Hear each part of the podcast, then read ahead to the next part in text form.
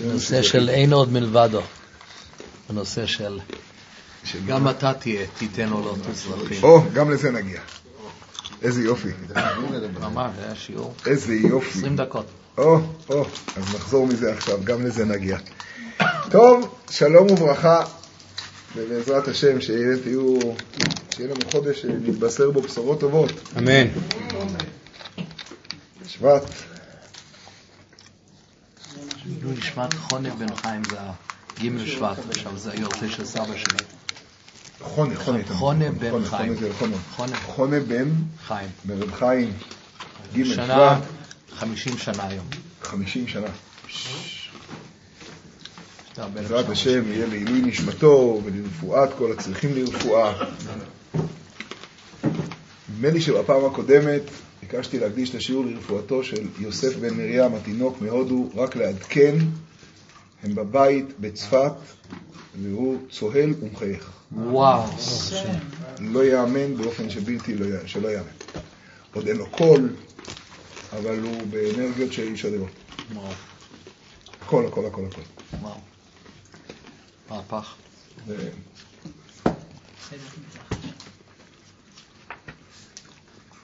טוב, אז זהו, אז בעזרת השם, באמת, באמת, שהכל יתהפך כבר. ו...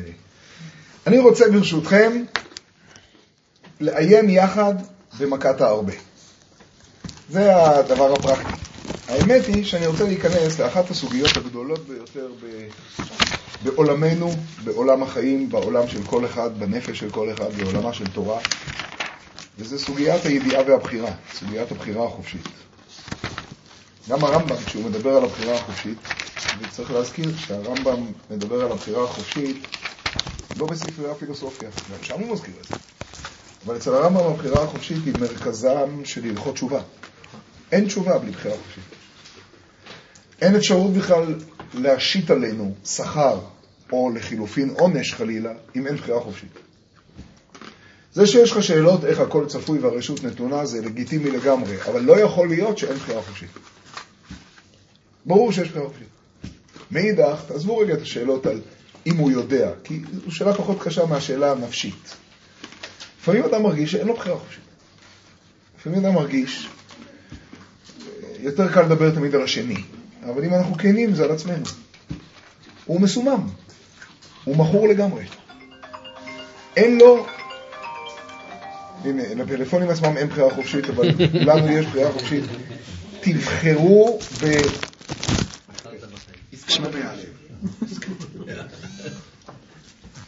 הם יכולים להישאר מדינה, אבל בלי צבא, בלי כלום.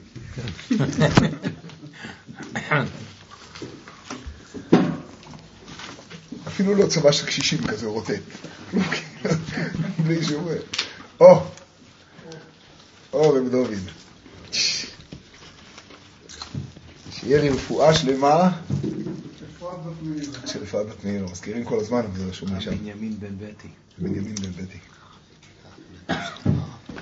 אז אה, נדמה לי שהשאלה הראשונה, אני חושב שבגיל מוקדם מדי התחילו לדבר איתנו על הידיעה והבחירה, זה הפך להיות אצלנו השאלה הכי חשובה. היא שאלה בשכל. יש שאלה בנפש. מה הבחירה החופשית? איזה בחירה חופשית? אני מכור, איזה בחירה חופשית? אני... זה גנטי. מה בחירה חופשית? גם עוד דבר, שהקדוש ברוך הוא מגלגל אותך למצבים שאין לך למעשה. והוא מגלה אותי בחירה מצבים חופשית. שבאמת אין לי שם בחירה חופשית. מה בחירה חופשית? ילד שנולד. בקניה במורת סמים, של- כן, איזה בחירה? חופשית יש לו? נכון. שלום וברכה, בכבוד, מה נשמע? זה מבשר שגם דניאל מגיע, או שזה מבשר? הבש- החלק הראשון של הבשורה הוא הכי חשוב, רק שאלתם גם אחרי, גם חרבונה. אז, אה, אה, אז בחירה חופשית היא באמת דבר כל כך, כל כך מהותי. הרמב"ם אומר שבלי זה אין תורה, אין תשובה, אין, אין בכלל מה לדבר. ובאמת, לפעמים נדמה לך, ואני הולך להגיד דברים שעל פניהם הם יכולים להיות נשמעים קשים. כלומר, באמת יש דבר ש... באמת אין בחירה חופשית. ברור שאין. באמת, אבל באמת. יש. אבל באמת אין, ובאמת יש, ואני לא רוצה עכשיו לדבר על זה, אנחנו נגיע לזה לאט לאט. אז מה זה קשור להרבה? אני רוצה להתחיל בהרבה. איך זה קשור? כבר הרמב"ם, כשהוא מדבר על נושא הבחירה החופשית, נאה דורש ונאה מקיים, שזה לא יתעצל אצלי. הרמב"ם, כשהוא מדבר על נושא הבחירה החופשית, הוא דבר ראשון אה, אומר, הוא מזכיר כבר שם שהקושי מתחיל אצלנו בפרשה. בפרשת וארא ובו, במכות, מחולקות המכות בעצם, חוץ מהחלוקות הרגילות של ביצה, חדש, באחר, הן מחולקות גם בעצם לחמש-חמש. שתי חמישיות. בחמש מכות הראשונות פרעה בוחר להכביד את ליבו, וממכת השכין השישית, הקדוש ברוך הוא מחזק את ליבו. והרמב"ם מזכיר את זה כקושי. מה פירוש הקדוש ברוך הוא מחזק את ליבו? אני זוכר שכשפעם חיפשתי לעצמי איזה משל שיסביר לילדים את השאלה, כלומר הרגשתי שהגבהתי להם להנחתה גבוה מדי ולא ידעתי להוריד להם את הכדור בסוף, כי, כל כך הרגישו את זה טוב, הצלחתי, ב... אתם מכירים שאתה מצליח לפתוח את הפצע ואחרי זה אתה לא יודע מה לעשות. אז אה, אמרתי להם משל, אני פותח בו ואומר, שוב, אפשר לדבר רק על זה בלי להיכנס לפרשה, ולכן אני רוצה להגיע לזה אחר כך. לא, לא מדלג על זה בכלל, אנחנו... אני זוכר שאמרתי להם משל. אז אמרתי את זה עם איזה מישהו אחר, כדי שחס ושלום זה לא יהיה על אף אחד, אני לא זוכר עם איזה צורר אמרתי, נגיד את זה על סולימני. בסדר? תארו לכם מישהו שמחליט שהוא רוצה לקפוץ מהגג. לא תהיה התנגדות אם סולימני יחליט את זה לעשות וידוא. או שמישהו מחבריו, אני יודע, רוחני, רוצה להיות רוחני יותר. בהחלט אתמוך. אז אה, הוא... בכבוד, בכבוד, גליה, דניאל, אה, צדיקים, בואו, בואו, בואו, קחו חומשים, קחו חומשים, צדיקים, קחו חומשים. אז תארו, יש פה על השולחן, יש כאן, יש כאן. אז תארו לכם שה... לא יודע מי, בכוונה אני מביא דוגמה מבשר טרף, שרוצה רוצה לקפוץ מהגג. הוא מחליט לעשות את זה מעזריאלי. בסדר? עכשיו הוא עולה, הוא מתחיל לעלות לעזריאלי, הוא עושה את זה ככה עם הרבה כוונות, אז הוא מחליט לעלות בלי מעלית, ככה איזבוידדוס לפני. הוא בקומה הראשונה, בעלייה, יש לו עוד 70 וכמה מדרגות, 70 וכמה קומות, יש לו עדיין בחירה, הוא יכול אה, לשנות את החלטתו? כן. הוא בקומה ה-20, יש לו בחירה, כואב לו כבר ברגליים, יושמד, יושמד. כואב לו מאוד ברגליים, הוא החליט לעבור למעלית. הוא החליט לעבור למעלית. יש לו בחירה? יש לו בחירה, הוא הגיע לגג, יש לו בחירה? מאה אחוז. הוא בגג. יש פה צמחוניים? לא משנה. הוא על הגג, הוא מתקרב למעקה, יש לו בחירה. הוא על המעקה. הוא עבר עם הרגל הראשונה. יש לו בחירה? יש לו בחירה. הוא חזק מאוד, רגל שמאל יציבה. יש לו בחירה. שתי הרגליים שם רק היד תופסת. יש לו בחירה? יש לו בחירה. אצבע ימין בלבד תופסת, הוא חזק. יש לו בחירה? יש לו בחירה. עזב את האצבע. יש לו בחירה? לא. אין לו. הוא בקומה השישי. היי. So far so good. So far so good. יש לו בחירה? לא. אין לו. אבל הוא חי. זאת אומרת שיש רגע שבו אתה חי, חי זמנית, אבל כולנו חיים. ואין לך בחירה. הוא חי. אבל הוא הגיע למציאות מסוימת שהוא חי בלי בחירה. איך איך? זה יהיה נפקא מינה לאיפה אני אקבור אותו. אבל הוא חי בלי בחירה. אם הוא ימות אותו שימות. פקרו. יפה, אה, בסדר, עכשיו אתם נוגעים בכל מיני הפתעות. מאה אחוז. יש לו בחירה? השאלה הייתה אם יש לו בחירה. התשובה היא אחת, אין לו בחירה. כן, האמת אין לו בחירה. אין לו בחירה. כי הוא הולך למות. זה לא משנה אם הוא רוצה או לא רוצה. אז זה לא משנה בכלל. עכשיו, רגע. לא, אבל לא, אבל הוא הולך למות בחמש דקות. הוא הולך למות, כן. והוא אומר שיש שם קקטוס. אתם הוצאתם אותי. יש לו עכשיו בחירה בקומה ה-54. חבר'ה, הוא נופל לא. ואתם דנים מה יקרה למטה. הוא באמצע. כן. יש לו בחירה או אין לו בחירה? אין לו בחירה. אין לו בחירה מוסכם. כן, אחרי הדוגמה הצמחונית הזאת, אני רוצה להתחיל ללמוד פרשת בו. בסדר? כי טענתי היא שהחיים מתחלקים. אין לנו בחירה. יש נקודה אחת שבה יש לנו בחירה, אבל עליה אני רוצה לדבר בהמשך. אני חושב שהיא מהפכת עולם, ואני חושב שהתורה אומרת את זה הכי מפורש שיש, וזה הרמב"ם וזה הכל, וזה הבטן. זה מהבטן מה שאני אומר עכשיו, זה לא משום מקום. אבל זה לא, זה, זה, החסידות עוסקת בזה בלי סוף. ולפעמים מאיזה מין ניסיון שכלתני כזה למצוא הבדלים בין אחד לשני, אז דנים בראשונים בהבדלים ובגדולי הפילוסופים בהבדלים ביניהם, ולעניות דעתי יש משהו מאוד יסודי שצריך להיכנס אליו, ואני מדבר על הבטן היום, על התחושה, בבטן, שכל אחד מאיתנו חווה. כל אחד מאיתנו זה דבר ש, ש, שהוא מלווה לנו את החיים, לא כי הרמב"ם אומר שהוא יסודי, כי הוא החיים עצמם, הוא המהות של החיים. אם אין בחירה, אין טעם לקום בבוקר. והרבה מאוד פעמים התחושה שלנו שאין לי שום בחירה. וזה יפה מאוד שזה כתוב ברמב"ם. ולכן אמרתי בהתחלה, רוצה לשקר ירחיק עדותו. אתה רוצה לבלף לי שלך יש בחירה, אז לך יש בחירה. בסדר, לי אין בחירה, אני מסומן. לא, בסדר, אני לא מדבר עליך, אני מדבר על השכן. אתה מאה אחוז, אתה מושלם. השכן שלך. כשתהיה כנה יום אחד, אז זה יהיה גם לגביך, אבל בינתיים לא חשוב, זה לא, לא רלוונטי. עכשיו, סתם על השכן. גם על השכן מותר לדבר, לא? הלכות שכנים. אני רוצה להתחיל ללמוד את מכת הארבה מתוך שאלה נוספת שעפה באוויר. השאלה הראשונה היא כמובן, איך הקדוש ברוך הוא מונע את הבחירה מפרעה? זאת שאלת הרמב"ם, זאת השאלה הבסיסית. השאלה השנייה, האם אפשר לזהות משהו במכות האחרונות? האם יש משהו שקשור לנושא הבחירה, שהוא קשור דווקא למכות האחרונות, או שזה פשוט סתם טכנית לקראת הסיום? ולמה בחמש? למה לא ברחמה? למה לא בשנייה? האם נושא המעבר מהכבדות לב מצידי לזה שהשם מחזק את ליבי, קשור למכת הארבה והברד והשכין? האם זה קשור אה, אה, אה, מהותית לסוג המכה, למה היא באה ללמד אותי, לאיך זה קשור לנושא הבחירה, או שפשוט אה, אה, אה, אתה בקומה ה-60 כבר, זהו, כבר הגזמת, אז די, עד כאן נתתי לך ועכשיו, פשוט זהו, זה כבר אחרי הדקה ה-90. זה טכני, לא יכול לקבל שזה טכני. או שיש פה משהו שבא ללמד אותי משהו ספציפי יותר. אתם יודעים, בעולם הקבלי והעולם החסידי מלא בזה, ולא ניכנס לזה עכשיו, יש עוד חלוקה של המכות, חוץ מדצה חדש באחיו, שזה שלוש שלוש, שלוש פלוס אחד, שלוש שלוש ארבע, וחוץ מהחלוקה של החמש חמש, של כן בחירה, לא בחירה, שדיברנו עליה עכשיו, יש עוד חלוקה מאוד חשובה שנקראת חלוקת שבע שלוש. חלוקת שבע שלוש היא בעצם החלוקה של הפרשות, בדיוק. פרשת וירא עוסקת בשבע הראשונות, ופרשת בו עוסקת בשלוש האחרונות. אבל בעולם הפנימיות זה לא חלוקה טכנית של שתי פרשות, אלא שפרשת וארא עוסקת במילים פנימיות לשנייה, בלי להיבהל, בלי שניכנס, בשבע הספירות התחתונות, מה שאנחנו קוראים שבע המידות, והיא מתחילה מלמטה, ממלכות עד חסד, ופרשת בו עוסקת בשלוש העליונות, במוחים. חב"ד. אז לא בחב"ד, אלא בכתר חוכמה ובינה. לפי כולם, הזוהר הקדוש מלא בזה, הארבה היא מכת הבינה.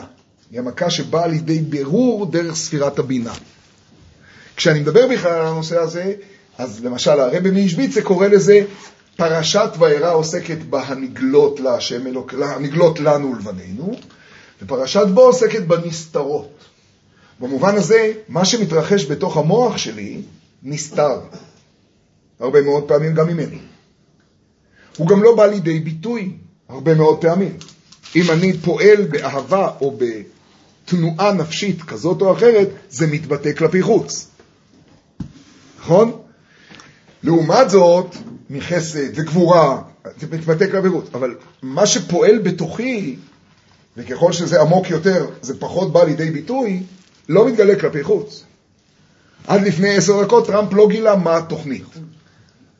כלומר, מותר לי שבמוחי יתגלגל משהו בלי שאף אחד יודע אותו. בסדר? וגם אני יכול לא להגיד אותו לעצמי לפעמים.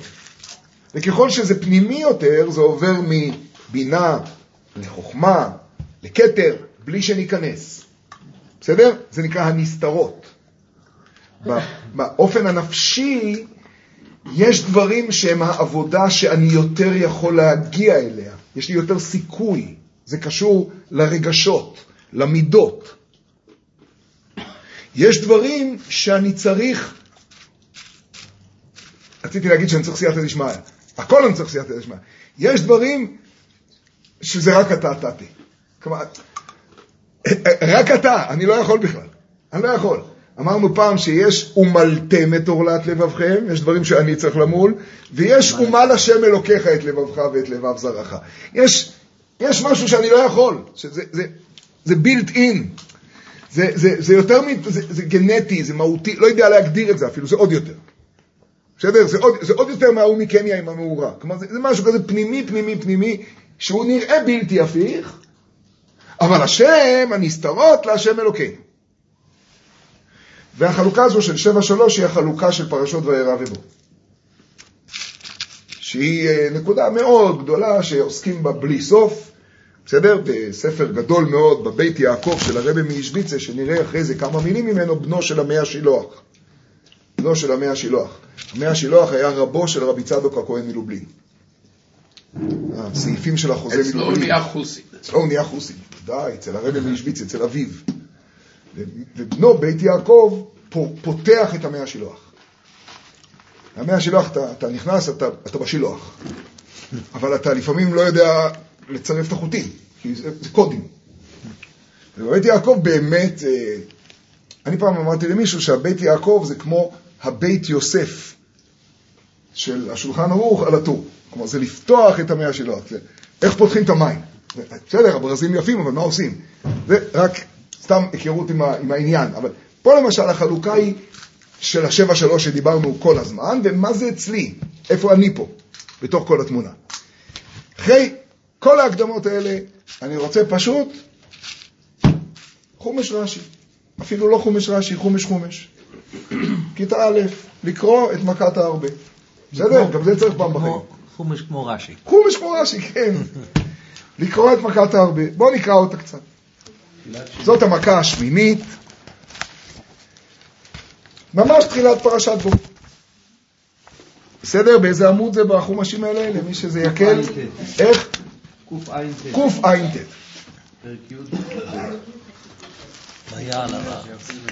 ויאמר השם אל משה, בוא אל פרעה,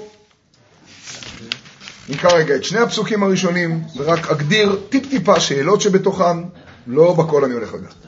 ויאמר השם אל משה, בוא אל פרעה, כי אני הכבדתי את ליבו ואת לב עבדיו, למען שיתי אותותיי אלה בקרבו. ולמען תספר באוזני בנך ובן בנך את אשר התעללתי במצרים, ואת אותותיי אשר שמתי בם, וידעתם כי אני השם. רק אה, הערות קצרצרות, בלי להיכנס עכשיו עוד פנימה, אני רוצה לעבור לפרשה. הערות קצרצרות. שונה המכה הזו מהמכות האחרות, הן בקלותה והן מצד שני בחומרתה. בקלותה במה? זאת המכה היחידה שהיא, ודאי, זה אני מדבר עוד רגע, אבל קודם כל מבחינת המכות, היא מכה שהיא בעצם רק המשך של המכה הקודמת. אין לה שם בפני עצמה. היא סיום מכת הברד. מה שלא חיסל הברד, הולך לחסל הרבה. זה ייראה מפורש עוד מעט. זה, לא, זה גם לא אמור לפגוע בכלל באדם. אם הדבר פגע באדם ובבהמה שהיו בחוץ, מכת הרבה לא אמורה לפגוע. עוד מעט נראה כמה תכונות נוספות למכה. יש עוד דבר שמקשר את שלוש המכות האחרונות. שימו לב ששלוש המכות האחרונות הן בעצם חושך. שימו לב לזה, זה מעניין מאוד. אף לא אחת משבע הראשונות. אם אמרתי שיש נגלה ונסתר, כל המכות האחרונות של בו הן חושך. זה נראה לא בולט מדי, אבל זה בולט מאוד.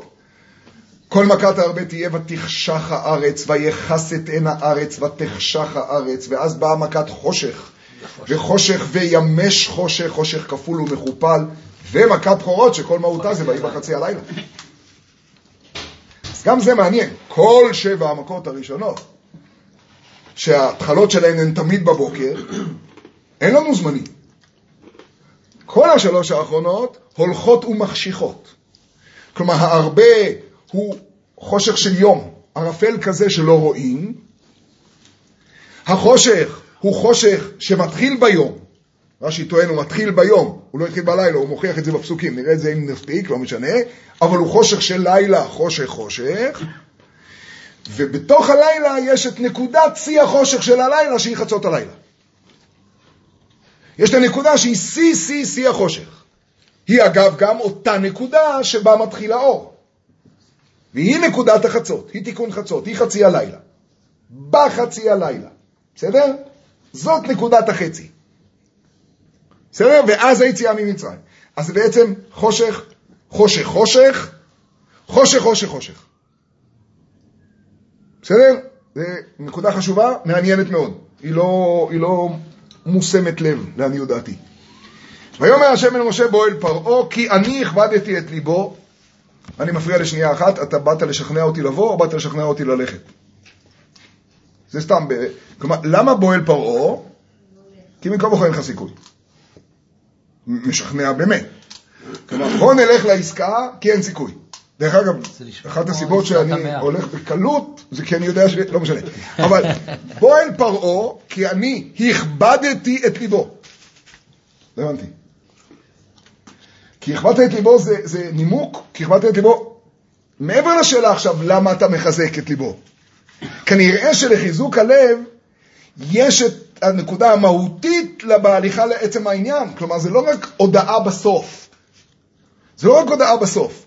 במכת הדם, דרך אגב, גם היה כתוב בכותרת, כבד לב פרעה, מעין לשלח העם. זה כותרת, זה אגב כותרת לכל המכות. כבד לב פרעה, מעין לשלח העם. זה לא ייחודי לדם. כבד לב פרעה, מעין לשלח העם. השכם בבוקר, תלך אליו על היאור, וכולי וכולי וכולי. כבד לב פרעה. כאן זו המכה שהיא דומה לה בעוד נקודה, תראו מיד, שאני מודיע לך, בוא אל פרעה, כי הכבדתי. עכשיו אתה הולך להתעסק עם משהו יותר גבוה. וודאי אתה הולך, אחרת זה לא רציני, ודאי אתה הולך להגיד לו, יש לך סיכוי לצאת ממצרים ולתקן את מעשיך. אחרת זה לא רציני. כלומר, ברור שהכבדתי, וברור שאני מצפה ממנו שהוא יסכים לשלח. אחרת אתה עושה צחוקים. לא באת לעשות צחוק. אנחנו טועים בזה, אנחנו מדי ישרים פרו בפיג'מה באמצע הלילה ולא מתייחסים אליו מההתחלה.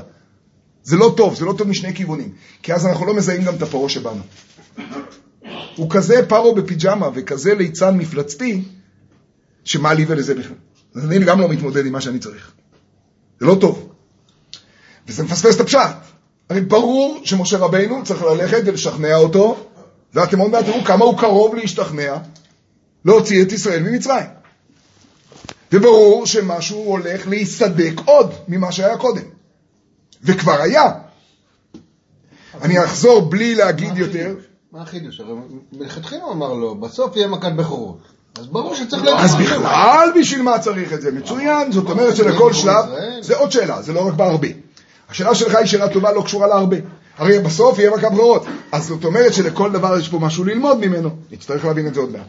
בוא אל פרעה כי אני הכבדתי את ליבו. ואת לב עבדיו. למען שיתי אותותיי אלה בקרבו. שיתי בעברית זה לשים. אבל המילה שיתי, זכויות היוצרים עליה, מי זוכר? היא של פרעה עצמו. בסוף, יופי, לא בסוף מכת הדם כתוב, ולא שט ליבו גם לזאת. הוא כל כך לא שט ליבו, מה שקוראים היום בסלנג לא הסתכל לכיוון. הוא נורא נלחץ, הוא הביא את כל החרטומים, חפרו סביבות מצרים, בסדר? חפרו סביבות היאור, מלחיץ מאוד, מאוד, אבל לא שט ליבו אפילו לא להגיד למשה לך תתפלל. זו הפעם היחידה. מהצפרדע הוא כבר מבקש את זה. הפעם אני רוצה שאתה תשית. אתם מבינים? תשית it's not put. אני לא יודע איך מתרגמים את זה לאנגלית. זה להשתית, לא? זה להשתית, זה להכניס לו לתשתיות. זה לעשות לו את זה in. כמו שהמקור ראשון לשם הזה זה שט לאלוהים, זה רק... שט לי אלוקים, שט, חזק מאוד. I don't know. We have to ask נתניהו how to, how to translate it. טראמפ בטח לא יודע, אבל נתניהו יודע כמו שצריך.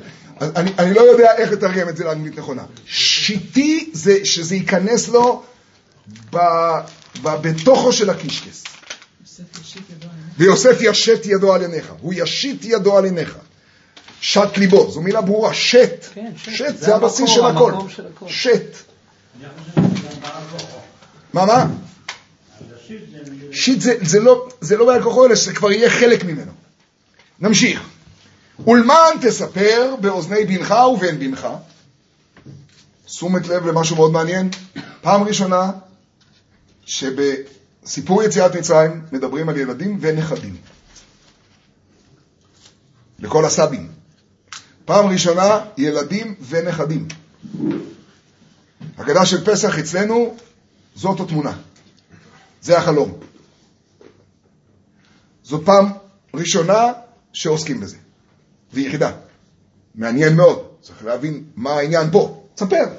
הרי במכה הקודמת הוא פתח בלמה בכלל העמדתיך, למען ספר שמי בכל הארץ. מה זה? בנך, אין בנך. זה אגב יופיע פה, ובהר סיני, והודעתם לבניך ולבני בניך, יום אשר עמדת לפני השם אלוקיך וחורב. כלומר, העניין של בנים ונכדים הוא מאוד מאוד משמעותי פה. הוא יחידאי. אין אותו חוץ מזה. נמשיך. את אשר התעללתי במצרים, אתה יכול להתייחס לנושא הזה שאני לא כל כך מסתדר עם ה... את. אה, אה, בזה פתחנו רבנו, אתה נכנסת אחרי, על זה אנחנו הולכים לדבר. בגמרא. בוודאי. אני כל הזמן משתדל להתחיל מההתחלה. משתדל. זה נתקע. את אשר התעללתי במצרים, ואת אותותיי אשר שמתי בם, ואת אותותיי אשר שמתי בם, וידעתם כי אני השם. תנסו, תנסו שהפלאפונים לא יצלצלו, כי זה פשוט מוציא מה... זה התעללות. את אשר התעללתי במצרים, ואת אותותיי אשר שמתי בם, וידעתם כי אני השם. בסדר? וידעתם כי אני השם. פעם אמרנו שהתעללתי זה עילה ועלול, אמרנו ואנחנו אומרים תמיד שבמצרים התעללתי, מילה מדהימה לפי זה, זה רבנו בחיי, תלמיד הרמב"ן, שהתעללתי פירושו, במצרים התגלה שאני עילת העילות. אני העילה הראשונה. מדהים. רש"י לא בוחר בפירוש הזה. רש"י אומר פירוש שאנחנו אוהבים את הפירוש השני כדי לא ליפול בפירוש הזה של רש"י, אבל רש"י בלי להתבלבל מפיל אותנו במוקש. זה לא היה עובר בהאג. התעללתי, ששחקתי. שיחקתי, לא שתקתי, תקרא טוב, אני מתנצל על הרש"י הקטן שיש לפניכם. שתקתי היה עובר בהאג בקלות. התעללתי, שיחקתי. וכדי שממש ניתקע בהאג, כמו כי התעללת בי. עם בלעם, עם. כן, הלא כאשר התעלל בהם. אינו לשון פועל ומעללים, הוא לא מקבל את עילה ועלול, חולק, אלא בפשט זה, עשיתי קרקס. עשיתי ממכם פורפרה. קרקסתי את מצרים. חבר'ה, אם אפשר לפחות להוציא מההקלטה, כי היום יש הרבה סיכויים שעל דבר כזה, בו ביום אתה עם כתב אישום. מה, מה הולך פה? מה זה השיחקתי הזה? מאיפה זה בא? מה הרעיון? כלומר, אני ממשיך את דניאל. הכבדת את ליבו, שיחקת במצרים. אתה יכול להסביר לי מה אתה רוצה? למה אתה שולח אותי לפה עכשיו? מה אתה שולח אותי? כדי להיות צופה במשחק? מה זה המשחק הזה? מה שאומר שיחקתי. מה זה? ועוד פעם, אני פרעה. ואני חוזר לשאלה הקשה שדניאל פספס בהתחלה שדיברנו. תגיד, גם ממני אתה עושה משחק לפעמים? אתה צוחק עליי? שאלת הבחירה. אתה אומר לי, כל אחד יכול. מה, מה, מה, זה המשחק? מה הולך פה? נמשיך. וההמשך של הפסוקים, תקשיבו טוב, שאם כן היה לו לכתוב עוללתי, כמו ועולל וכולי הלאה. אני חוזר לפסוקים. ויבוא משה ואהרון, ואז וידעתם כי אני השם. כשתתפסו את השיחקתי ואת ההכבדתי, אז וידעתם כי אני השם. זה דבר מדהים. הרי אין עוד מלבדו אני יודע מכיתה א', ולוקחים אותי עכשיו לשלב יותר עמוק. עכשיו וידעתם כי אני השם, שלא ידעתם לפני כן. אני ממשיך. ויבוא משה ואהרון אל פרעה, ויאמרו אליו, וגם פה זה נשמע קריאה רגילה, אבל תשמעו איך צריך לקרוא חומש. ויבוא משה ואהרון אל פרעה, ויאמרו אליו, כה אמר השם אלוהי העברים, עד מתי מאנת? לענות מפניי. זאת פעם ראשונה ויחידה גם כן. עד עכשיו אנחנו יודעים שפרעה ממאן מה? כל מכה, מאן מה? לשלח. לשלח את עמי. סרבן. אז אני יודע שאדם סרבן. סרבן מה? הוא סרבן איקס, סרבן גיוס, סרבן אה, השם ירחם דבר אחר. מה הוא סרבן? מה פרעה סרבן? אז התשובה הקודמת, מה פרעה סרבן? הוא סרבן לשלח את העם. פתאום, חבר'ה, וזה חידוש, עד מתי מיענת מה? ליענות מפניי, זאת הבעיה שלך. ליענות מפניי. עוד לא אמרת לי את זה אף פעם. ורש"י מסביר ליענות, ליענות כתרגומו להתקנאה. בעברית פשוטה, להיכנע. והוא מגזרת אני. מאנת להיות אני ושפל מפניי.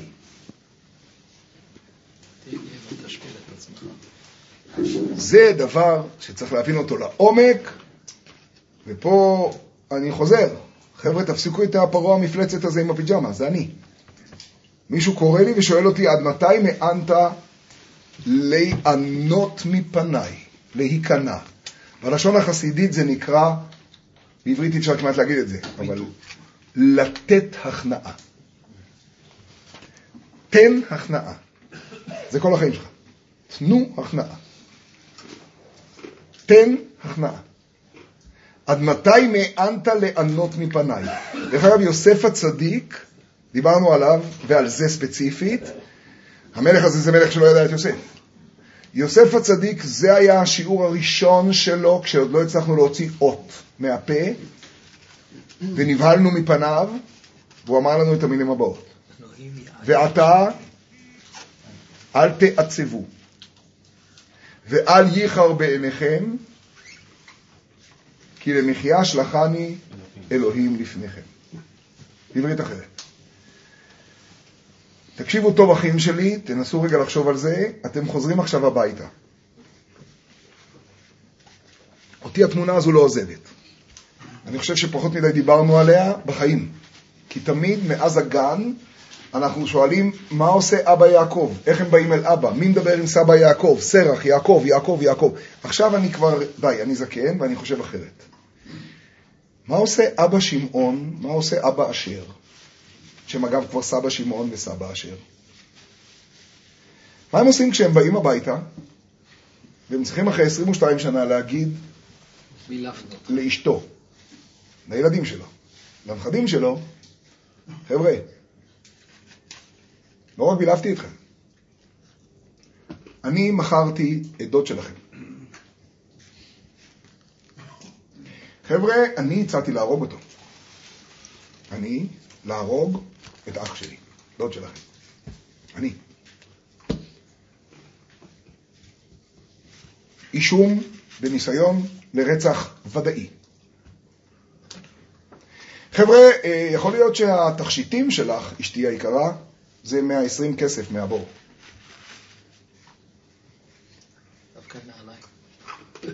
ואביון בעבור נעליים. חבר'ה, אני עומד לפניכם עכשיו, ועכשיו הולכים האחים להגיע, תעזבו את יעקב. זה הרוצה לשקר הרחיק עדותו כזה, תמיד אנחנו חושבים על סבא זקן. כי לאף אחד מאיתנו אין אבא בן 130, אז זה קל לדבר על יעקב, כדי לא לעשות את זה שלי. תחשוב שאתה הילד עכשיו של האבא, כל השבטים. דרך אגב, גם תפסיקו לחשוב על כולם ביחד, כי אני הבן של גד, אני הנכד של גד. בכלל לא מעניין אותי עכשיו הסיפור של ראובן. אני מסתכל על סבא. סבא שלי. לאבא שלי יש סולם. ואבא שלי את כל התורה לימד אותי. יש שתי אפשרויות כשאתה שומע את זה. והאמת שלוש. שתי אפשרויות מזעזעות. האחת, אני מתייאש. אני מתייאש. אני לא הולך לשום מקום, אני נכנס מתחת לשמיכה, אני בדיכאון. אני לא יכול לעבור את זה. זה לא פדיחה של רגע. זה אל תעצבו. אל תעצבו. יש אפשרות שנייה. אני אגיע, אני אגיד שיפתחו את התיק, ויראו שזה שמעון ולא אני. דרך אגב, אתם יודעים מה הפירוש שיראו שזה שמעון ולא אני? אני הולך להגיד משהו נורא. אני לא אשם, זה הקודש ברוך הוא ולא אני. רק אני אומר שמעון, ואני מתכוון האישה אשר נתת עמדי. ולכן אני כועס, ולכן אני ברוגז, ולכן אני מיואש. אני יכול להיות בדיכאון, אני יכול להיות בכעס. אתם יודעים מה שני הדברים האלה? ההפך מ... אני נכנע מפניך. תודה, ריבונו של עולם. העובדות בשטח הן עובדות, והן יכולות להיות הכי קשות בעולם, אבל כל עובדה בשטח היא איננה אלא סיבה מהשם שאני אכנע מפניו. מה אני אמור להגיד לילדים שלי? אני אמור להגיד לילדים שלי את הדבר הבא. חבר'ה, טעיתי. חשבתי שאני יכול לנצח את אשת פוטיפר. מסתבר שבלי דמות דיוקנו של אבי, אני לא יכול. חשבתי, יש כל מיני דברים שחשבתי. אני אתן לכם דוגמה מלפני שעתיים. הגעתי עכשיו ממגדל. דוגמה של עשר שניות, של לא, של לא להיכנע מפניי. לקחתי טרמפיסט בברוש, שם בבקעה, חומץ של בחור, ככה הפוך קצת, והיה לנו שיחה כל הדרך. אנחנו הולכים ימינה למעלה אדומים, בסדר? מכירים? באים משם, לוקח ימינה למעלה אדומים, משאית נודניקית לפניי. כל המכוניות לפניי עברו אותה יפה. אני גם חייב. ואני עם האוטו הקטן, בימבה כזה, של פעם, כזה קטן. והבחור החמוד לידי, ואני באמת באמת לא, לא נסעתי מהר בכלל, אבל עקפתי אותו ככה. יש שם איזה פסים כאלה, זברה, איך קוראים לזה? יש שם כאלה... עקפתי אותו, לא באמת לא נורא. באמת לא נורא. לא, אף אחד לא צפצף, אף אוטו לא היה בצד, אבל חמור מאוד, פס לבן, פס לבן. לבן, לבן. טוב, אני הרי מושלם. המשכתי, והכל בסדר, ואני ממשיך לדבר איתו. מגיעים למחסום, ואני מבסוט, הכל ריק, חלק. נוסעים הביתה. מגיע למחסום, ומקבל... כולנו עושים את זה. אל תעצב, כולנו עושים את זה. כן, לא, תראה מה הסיפור, שתחטוף תכף. הסיפור הוא בשביל ההמשך. אני מגיע למחסום, ואני מתקבל בקבלת פנים טראמפ קטן על זה. כל המחסום עליי. מפה, מפה, אה, קצין אחד. זה. עכשיו, אני לא יודע שזה קשור לסיפור שם. כבר עברו אה, חמישה קילומטר, אני יודע כמה, אני יודע, אני, אני בדרך. אני בדרך.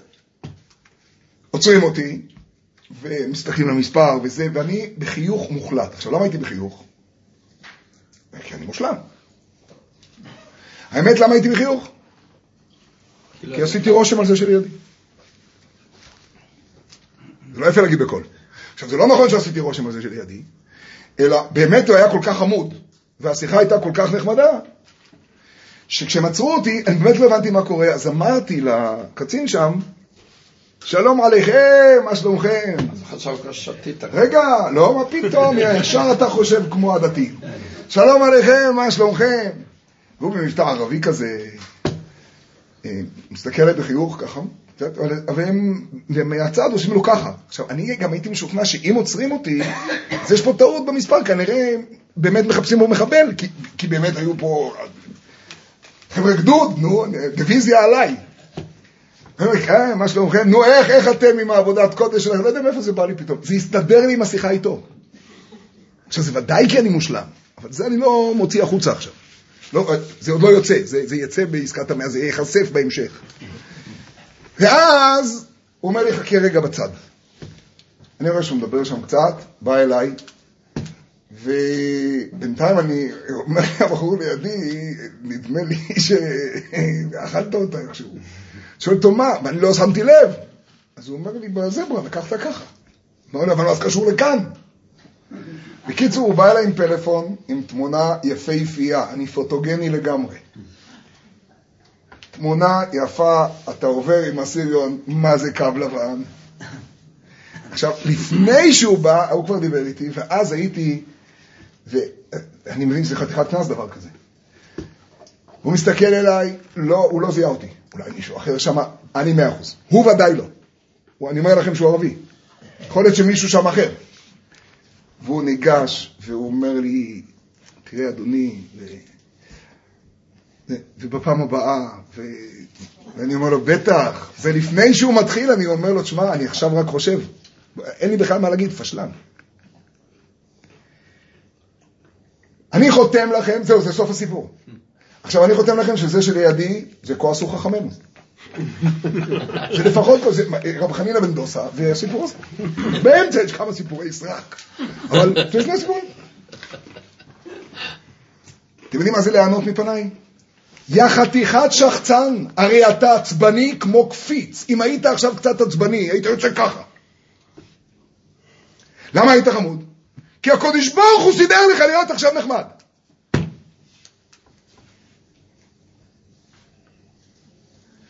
נכנעת מפניו. או שאתה מבסוט מהסיפורי חסידים שמספרים לך עכשיו. עכשיו הרגע. אתה נותן הכנעה, זה הביטוי נותן הכנעה. גב תחנועי. אתה נותן הכנעה, זה מה שאני רוצה ממך. תן הכנעה. בעברית אחרת, אתה בלי שאני אעזור לך, חתיכת עצבני. ואני הפכתי לך את הטבע וסידרתי סיבות כדי שתתנהג כך. אז אין בחירה. לכאורה אין בחירה, תחזיקו טוב. טענתי, אני כבר אגיד את הסוף. אין בחירה בתכונה, אני הולך להגיד משהו נורא, ואז נלמד את מכת הרבה מחדש. אין לך בחירה במטרה. יש לך בחירה בדרך בעברית אחרת. יש לך בחירה רק בדבר אחד, להיכנע מפניו. ואז אתה מקבל כוח, ואז הכל יכול להתהפך. אני אסביר. אין בחירה בתכונה. אם נולדת לימון, אתה לא תהיה תפוח. חבל על כל האנרגיות שמשקיעים מאז שאתה בן שלוש, שאומרים שאתה יכול להיות ממש כמו אחיך אם רק תהיה יותר נחמד. ולא שאנחנו רוצים להשוות. זה באמת לא טוב לעשות השוואות. אז למה אתה עושה השוואות כל היום? יש שני משפטים שאני נבהל מהם. אחד, זה לא טוב להשוות, והשני, זה לא שאני מושלם. כשהפתיחה הזאת נאמרת, אני יודע שאין לי סיכוי לצאת מזה חי. זה לא שאני מושלם, עכשיו מתחילה השלמות לפתוח את פיה, וזה לא טוב לעשות השוואות. זהו, אני יודע, אני גמור להפעם. זה לא טוב לעשות השוואות. זה הפוך מהבריאה. לימון, נולד לימון, ימות לימון. הוא לא יהיה תפוח. יש לו בחירה בדרך להיכנע מפניו, ואז הוא יהיה לימונדה שעוד לא נוצרה בעולם. בדרך כלל הניסיונות האלה יבואו בחושך, לא באור.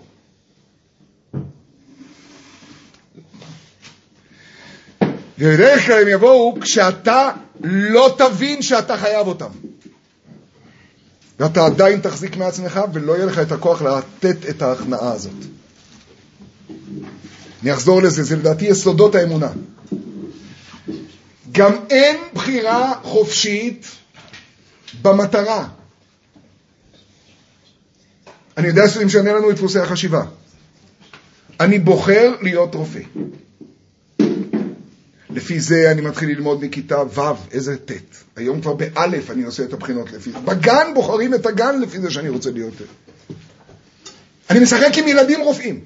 אני משחק באוזניות, הכל בסדר. אין לך שום בחירה חופשית אם תגיע לשם. מישהו יחליט אם תגיע לשם או לא תגיע לשם. אין לך שום בחירה. את רוב האנרגיות שלנו אנחנו משקיעים בניסיון להתכחש לתכונה ובניסיון לכבוש את המטרה.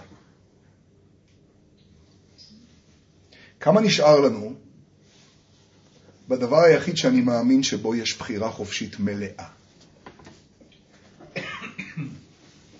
אתה יכול להחליט ליהנות מפניי. אני עצמי גולם. אבל אם אני נכנע אליך, אתה את החושך הזה יכול להפוך לאור הגדול ביותר בעולם, שרק בשבילו נבראתי, וזה שיתוף הפעולה שלנו. זה יהיה עסקת המאה, זה יהיה עסקת המיליון שלך, ריבונו של עולם. זאת תהיה העסקה הכי טובה שעשית. שלנו?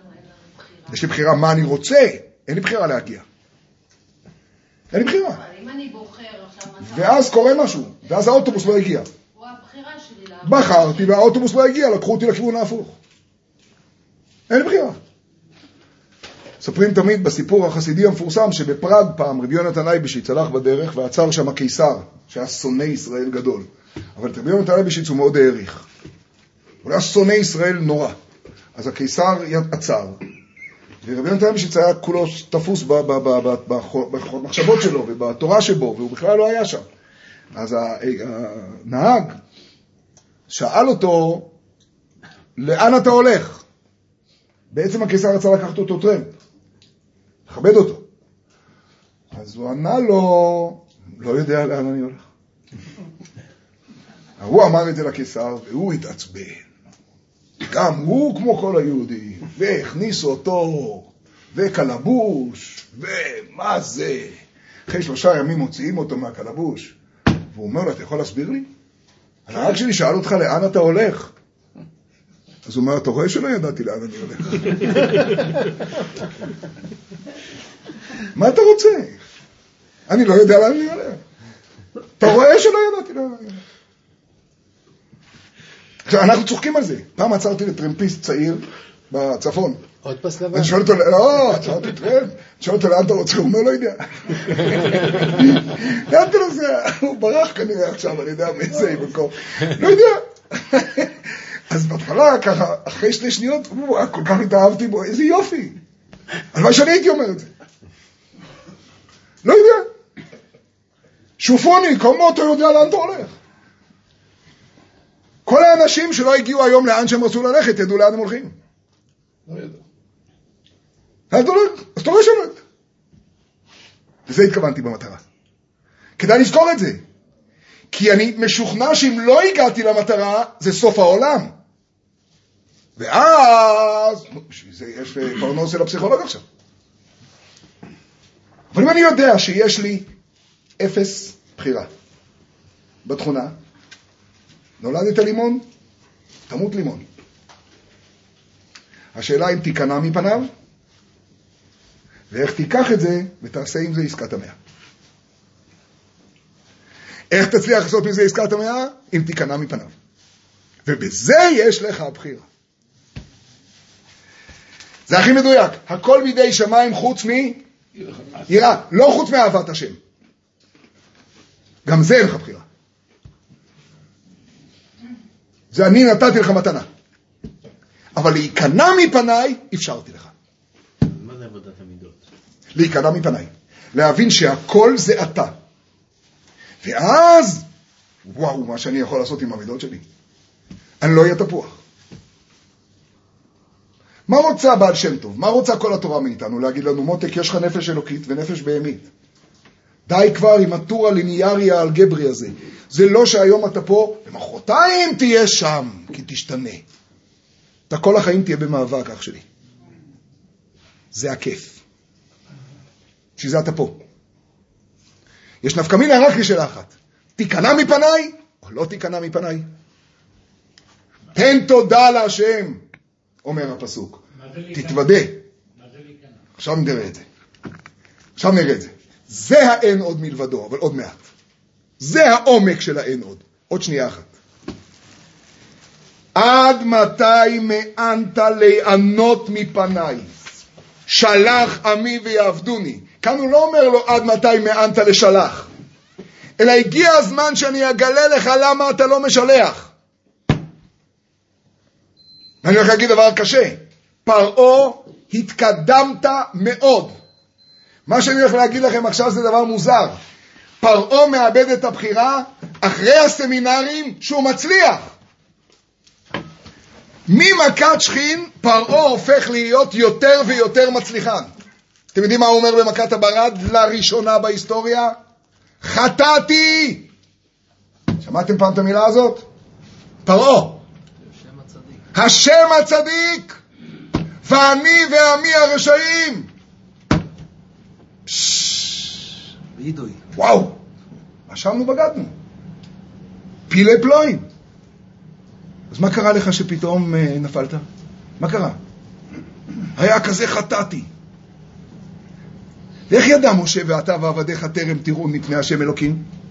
זה הפסוקים האחרונים של ברד. איך? בגלל התרגיל הפשוט. הפשתה והשעורה נוקו. למה? כי הן כבר צמחו והן גבעול. נכון? אז כשהברד מגיע וזה גבעול, אז הברד עושה ויש ומפיל אותו. החיטה והקוסמת הן מתאחרות, אפילות, מאחרות לצמוח. אז הן קצת קצת רק צומחות והן רכות מאוד עוד. אז הברד לא מכה אותן. אז מוציא פרעה את הצלמים שלו לראות את השדות, ופתאום הוא רואה, וואו, אז יש חיטה וקוסמת. זה כן שווה משהו. אז למה אמרו לי בסמינר שבעצם זה הכל הקודש ברוך הוא? למה שיגעו אותי? שהיה להתחזק כזה, התחזקתי, אבל טמטמו אותי. כאילו הכל הקודש ברוך הוא, אני גם עכשיו. מה עם החיטה והקוסמת? ואז הוציא פרעה הודעה לעיתונות, מצרים תגיב בעיתוי ובדרך שהיא תראה לנכון. פה פה פה פה פה פה פה והדגל ירד לחצי התורן. זה התחיל בסמינר, זה התחיל כשהוא אמר חטאתי. אחרי זה תראו מה קרה בשכין, אבל אני רוצה להמשיך בהרבה. בהרבה זה הנקודה. כי ממאן אתה לשלח את עמי, כמו תמיד, והפעם גיליתי לך למה אתה ממאן, כי מה? כי אתה ממאן מה? מה? לענות מפניי, אתה בוחר בלא להיכנע. אתה בוחר בלא להיכנע. אתם יודעים למה זה מתחיל בברד? אני כן לוקח שנייה, כי בברד מתהפך משהו שלא היה במכות הקודמות. בדם ובצפרדע ובכינים, כל המצרים חטפו דם. דרך אגב, לדעת אבן עזרא, גם בישראל ובארץ גושן היה דם. כי לא כתוב והפליתי. בערוב ובדבר, וגם בשכין, אחרי זה אני אראה את השכין עוד פעם איתכם. כבר היה שינוי, והפליתי לא רק בין ישראל לבין המצרים, סליחה, היה הפליתי בין ישראל לבין המצרים. כלומר, המצרים כולם חטפו. נניח שאני רוצה להיות מצרי טוב, ואז יש לי טענה, מה אתה רוצה שאני אעשה? עכשיו תשמעו, בהפוך על הפוך, הטענה, מה אתה רוצה שאני אעשה? מביאה אותך הרבה יותר להיכנע מפניו. טוב, הוא באמת יכול הכל. אבל זה להיכנע במובן של סטיב אוסטין. וואלה, הוא כזה חזק, אני אין סיכוי. אז אני כנוע, אבל אני כנוע במקום שבו, בשביל מה לי? הרי בין כה אני מצרי. כל המצרים חוטפים. אתם יודעים מה קורה בברד? בברד בא משה רבינו אל פרעה ואומר לו בשם השם כמילים הבאות: ועתה שלח, העז את מקנך, כל אשר יהיה בשדה, זהו לא יהיה. העז את מקנך. כשהייתי ילד קטן חשבתי, זה בוא נראה אותך מעז. אבל זה לא הפשט. רש"י אומר מיד, שלח העז, כמו שאונקלוס מתרגם, לך כנוס. הוא מראה שלהעז בעברית פירושו לכנס, לאסוף הביתה. העיזו יושבי הגבים, הוא מביא פסוקים. זה המושג של העז, לא לטעות בתרגום של זה. אתם יודעים מה זה? זה ממש, הנה אנוכי נותן לפניכם את החיים ואת הטוב, את המוות ואת הרע, ובחרת בחיים. אני גם נותן לך בחירה וגם עוזר לך לבחור. איך רש"י שואל שם, אם אתה נותן לי בחירה, אז למה אתה אומר לי ובחרת בחיים? אז רש"י אומר, זה כמו אבא טוב, שאומר לילד שלו, יש לך בחירה מלאה, אבל הוא ככה לוקח את היד קצת לכיוון הנכון. בלי שיראו. הוא רואה שהמצלמות לא רואות, וככה קצת שם אותו, כי הוא לא יכול, הוא אבא שאוהב, הוא תתה. גם של פרעה הקודש ברוך הוא תתה. של כל מצרי. כבוד לפלסטינאים. מה, מה? הוא שולל ממנו את הבחירה מצד אחד, או, והוא נותן לו. ועכשיו אתם יודעים מה קורה בעקבות הברד? בעקבות הברד אתה כבר לא יכול לטעון שכל המצרים. כי הירא דבר השם, הניס את עבדיו. ואשר לא שם ליבו... דרך אגב, ממי הוא למד לא לשים ליבו? ממך, אדון, לא שט ליבו. מיסטר לא שט ליבו זה אתה, זה ההמצאה שלך. אז ואשר לא שם ליבו, הוא חטף. הופה. אז אתה רואה שהקדוש ברוך הוא כן נותן לך בחירה. עכשיו תקשיבו, זה משונה מאוד מה שאני הולך להגיד אבל. אתם יודעים מה זה עושה? גיא ו... הייתי בסמינר, התחזקתי. אני. התחזקתי. אני. איך, איך עניתי לשוטר היום? מה, איזה, איזה, נכון? נכון? רב חנינא בן דוסה ואני, נכון? עניתי לו יפה? נכון? יוסי לא ראה. למה לפני חודש כשתפסו אותך ענית כמו מחבל? אף אחד לא יודע. אולי צילמו אותך גם שם, היום אני כבר מפחד. מה אתה מבלבל במוח? סידרו לך להיות רגוע עכשיו. סידרו לך את זה. אגב, זה כל כך תפס אותי, כי זה מה שהיה צריך יוסי הזה בשיחה. כל כך היה ברור לי איך הקדוש ברוך הוא סידר לי עכשיו להיות כך, כדי שזה יהיה כך. ערבי לגמרי השוטר, הוא היה באמת כזה נחמד. וזה... אני אומר לכם, זה היה לי הקדמה לעסקת המאה, זה היה ממש כזה.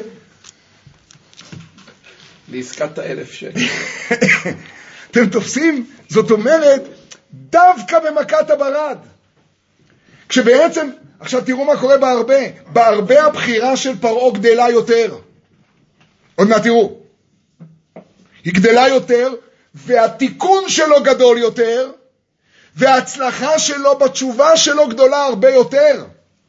תפסיקו רגע את הפרעה בפיג'מה באמצע הלילה, בואו נלמד רגע את פרעה דוגרי. בואו נקרא את הפסוקים הבאים. וכיסה אתן הארץ ולא יוכל ומלאו בתיך ובתיכול עבדיך ובתיכול מצרים עד היום הזה, ופעם ראשונה, סוף פסוק ו', שלוש, ארבע מילים אחרונות, ויפן ויצא מעם פרעה. אח שלי, אין לי זמן לדיבורים איתך. להתראות, תעשה עם זה מה שאתה רוצה. די, בקשקשת הזאת הייתי כבר, הלכתי. אתה רוצה לדבר, תדבר עם עצמך. אני אמרתי לך, תעשה עם זה מה שאתה רוצה. מה עושה פרעה? תקשיבו לב מה קורה פה.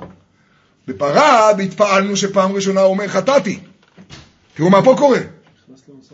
או לפני משא ומתן. ויאמרו עבדי פרעה אליו עד מתי, מאיפה איפה נולדתם? זאת פעם ראשונה שבדיקטטורה הזאת מישהו פותח את הפה, יש ישיבת ממשלה. ויאמרו עבדי פרעה אליו, עד מתי יהיה זה לנו למוקש? הוא לא בודד פה. הם דוברים. והוא לא יורה בהם בראש, הוא שומע אותם. תראו מה קורה פה. הוא, הוא התקדם מאוד מאוד בסמינר. הוא עבר תהליך ממש. שלח את האנשים ויעבדו את השם אלוהיהם. הטרם תדע כי עבדה מצרים? ויושב את משה ואת אהרון אל פרעה, לא יאמן. המיניסטרים האלה הולכים הביתה, ושואלת אותם הגברת מיניסטר, נו, אדוני שר המשקים, איך היה? ובהצלחה אתם יודעים שיש הרבה אבות, והוא אומר, את יודעת שזהו, הכל, זהו, החיים השתנו. פרעה, היה דיון דמוקרטי בקבינט, ואני הצעתי כמובן, זו הייתה ההחלטה שלי, ועכשיו אה, משה ואהרון חזרו. אותו דבר היה גם אצל הגברת של השר השני, זה לא משנה, אבל כולם הציעו. ויושב את משה ואת אהרון אל פרעה. הרבי בשיחה אומר, תחזיקו טוב, אתם יודעים מה זה שיחקתי? תחזיקו טוב. ניהלתי את התיאטרון, עמדתי מרחוק ונתתי לכל אחד מכם לחשוב שהוא מנהל פה את העולם. איך שיחקתי בכם? אה, שר המשקים, ככה אמרת למדם? ומה אתה אמרת, אדון פרעה, למדמה שלך? כולכם ניהלתם וסידרתם, הזזתם מפה, ועכשיו תשמעו את פרעה. עכשיו זה משא ומתן של אשכנזים כבר, זה אינטליגנטים, תראו, לא המזרח התיכון. ויושב את משה ואת אהרון את פרעה ויאמר עליהם, לכו עבדו את השם אלוקיכם. מי ומי ההולכים? רשימות פליז. או, חבר'ה, מוזיקה חדשה. מי ומי? הוא יזרו. תגידו, איך, כמה? תראו מה עונה לו משה רבינו. תשמעו, זה פיל לפלואים, תשמעו מה עונה לו, בחילה. תראו מה עונה לו משה רבינו. תקשיב טוב פרעה, אתה לא מבין מה אמרו לך עד מתי נענת לענות. עכשיו נדבר איתך במילים של קוגל, של שמחה, של חג. מי ומי, אה? מי ומי? למה מי ומי? יש אחד חכם, אחד בינוני, אחד אה, ג'ה. מי ומי? התרנגול שלי נכנע מפניו יותר ממך. מי ומי? הקוקוריקו שלי הולך יחד איתי. מי ומי? בנערינו ובזקנינו, בבנינו ובבנותינו, בצוננו ובבקרינו. הבנת מי ומי? אין רשימות. אתה יודע למה אין רשימות? הכל אלוקות. אין עוד מלבדו זה אין עוד מלבדו. הבנת את זה? אין מי ומי. פוש מי ומי. כי חג השם לנו. אפשר להסביר כי זה חג של השם לנו. אפשר להסביר כי השם עושה לנו חג. ואפשר להסביר כי זה הקודש ברוך הוא חג לנו, הוא מסובב את הכל. מתי תבין את זה שהוא חג פה את הכל סביבון, סוף סוף סוף, חנוכה, הוא חג טוב, הכל הוא חג. מתי תבין את זה? זה שיר מהגן, אתה לא למדת. לא היית אימא של שבת, אבא של אף פעם. הוא חג לנו! למי הוא חג? לתרנגול מהסיפור הקודם. לכולנו הוא חג.